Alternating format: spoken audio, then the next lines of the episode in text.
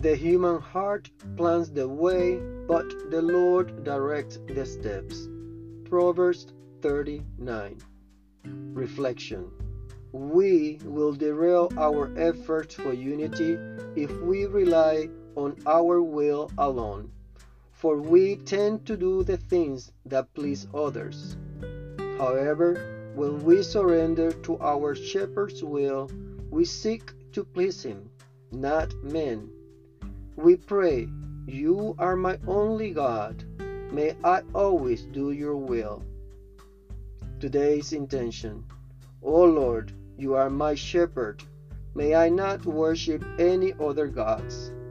Guide my plans for unity, peace, and goodness.